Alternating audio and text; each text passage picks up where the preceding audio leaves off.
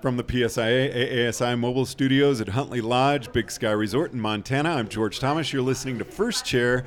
Wow, what a couple of guests we've got tonight. Matt Boyd, Rob Sogard. Thanks very much for uh, making everybody else wait while you guys do this instead of going to dinner. We're just those kind of guys. Yeah, they don't mind. Well, we've got some important stuff to talk about. Matt's tired arms from flying in from That's Chicago. right. Just flew in from Chicago. And uh, we also want to talk about the learning connection and core concepts. Rob, could you address the learning connection? Uh, Matt might be a better expert on that. Matt presented the learning connection for us in Ushuaia at Interski. It's uh, it's a thing that came together kind of organically as we as a team started looking at everything we do as ski instructors. We started to realize how big and complicated that all can be, and um, we asked the question: What does it take to be a good instructor? What what does it take? Matt, what does it take? Well, you know what's it's funny. We we spend a lot of time in a room tra- talking about what it really takes, and it really comes down to three things. You've got to have good technical skills, so you got to be a good skier. You got to know what you're talking about. You got to have good people skills, and you got to have good teaching skills. That is what makes a, a good instructor, whether you're a snowboarder, a, uh, skier, or an adaptive guy. That sounds so simple, but sometimes that doesn't come together all that easily, does it, Rob? No, it, it is simple, really. Uh, it's just all the other stuff that you pack into that simple framework that Yeah. can make it complicated. So that's the beauty of it is it allows a, a new instructor or a veteran instructor a couple of options. You can use that to identify where your strengths and weaknesses might be. You might be someone who's really at ease with people skills, but maybe you're new to this and your technical skills are a little lacking. So you know you have to move your your training focus to that corner. Or maybe you've been around forever and your technical skills are really strong, but your teaching skills could use some brush up. So it allows you as an instructor to kind of move your focus around. And Matt, how do we work on that? Because someone who's been doing this for 30 years, Right. 20 years, 15 years, a long time. And, you know, the teaching skills do need working on, but maybe that person doesn't come to trainings all that much because they've been doing it for so long. How do we help develop that So- or the people skills? I think the uh, you just you hit the nail on the head, or the people skills. You know, for for the past fifty five years, we we've looked at two skills, technical skills and teaching skills. And, and frequently people would come back from an exam and say, well, I, I didn't make it, but it wasn't my skiing, it was my teaching. And it might not have been their teaching, it may have been their people skills. Um, you know, that's just such a huge part of what we do. And, and um, so, you know, to answer your question, how do you, how do you, how do you buff those up a little bit? You know, the first thing I think having having it broken down into those three segments, which is it, um, allows you to, to first identify a need.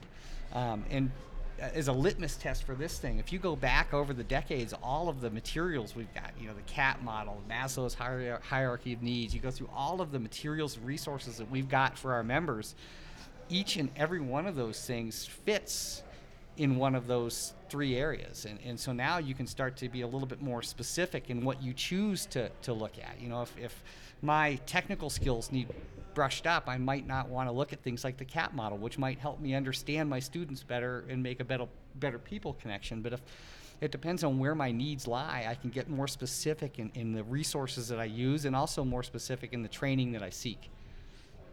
Uh, I mean, I, I want to go back to something I've talked about, you know, way in the past, but uh, my technical skills are not that great. Um, I feel that's the weakest part of me, not me what I as a hear. skier.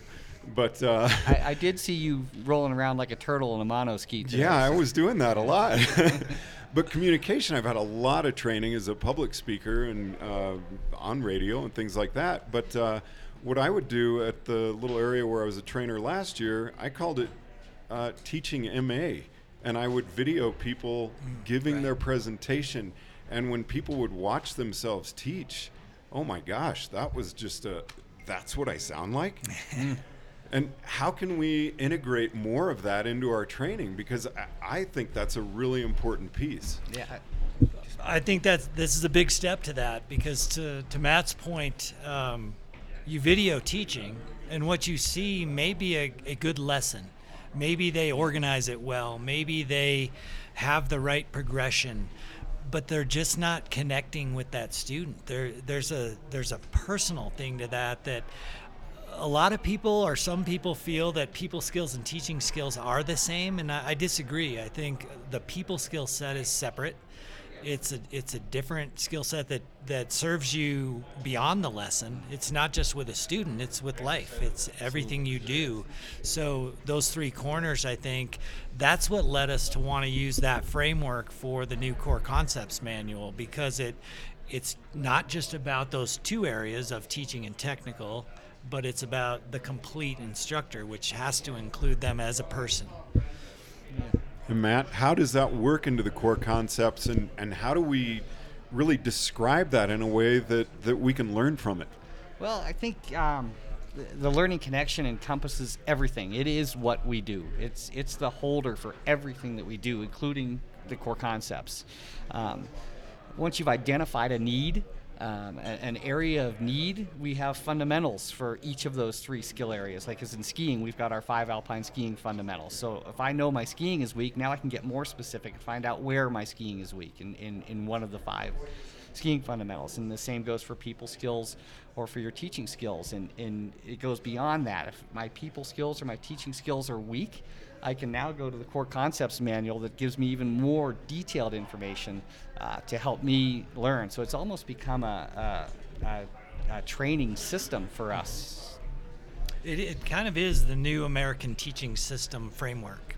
Uh, it's it's the evolution of that. It's it's uh, in, in the core concepts manual. It's allowed us to take that wealth of information that can be overwhelming and give it a home, give it a give it give it a place within that manual, and um, core concepts meaning it's core to every discipline. So it's whether you're a snowboard instructor, adaptive, Nordic, tele cross country, uh, you can go through there, and it's written in such a way that it fits. The people skills section is about people, not skiers or not snowboarders. The the teaching skills section is about how to take those uh, your ability to help somebody learn whether they're on skis, snowboard. So the way it's written, it's core to everything, and it, it should serve every instructor, new or veteran. And it, this just makes me think, you know, hey, we can teach people how to ski, but your people skills have to be, you know, part of you. But I, I got to disagree with that too. I think that is something we can learn or at least become more comfortable with. What do you think, Matt? Uh, a hundred percent. And you know, having uh, seen an early glimpse of the core concepts manual. It's got some really solid uh, material in there. It talks about emotional intelligence, and a part of that is becoming aware of yourself and what you do that either excites people, makes them happy, or turns them away. Well said. Okay. I always love it when I don't pick up on the end of your sentence. Matt Period. is the master of the people skills, so that's what I'll leave to him. So, uh, when you were working with Ellen on core concepts, Rob, how did you decide this is what this is the direction we're going to take? At what point of the the project did that come into it? Uh, came in relatively early, but uh, it needs to really be stated over and over. Ellen and I worked with so many people on that manual, going back years. going back years, uh, it, it's a couple years in the making with uh, educational experts and and the people within our organization the wealth of knowledge is in it's impressive in a variety of areas. And so for us it was getting input from all those resources and saying how can we put this in a digestible format? And it came up we have it. It's the learning connection. It's those three areas that pe- that instructors need expertise in. It's right there. Let's do that and Matt, is that something that would ever come out in an exam, or I mean, oh. how do you test that? And I hate to even I want to hear this answer on that. All right, okay, this interview is over.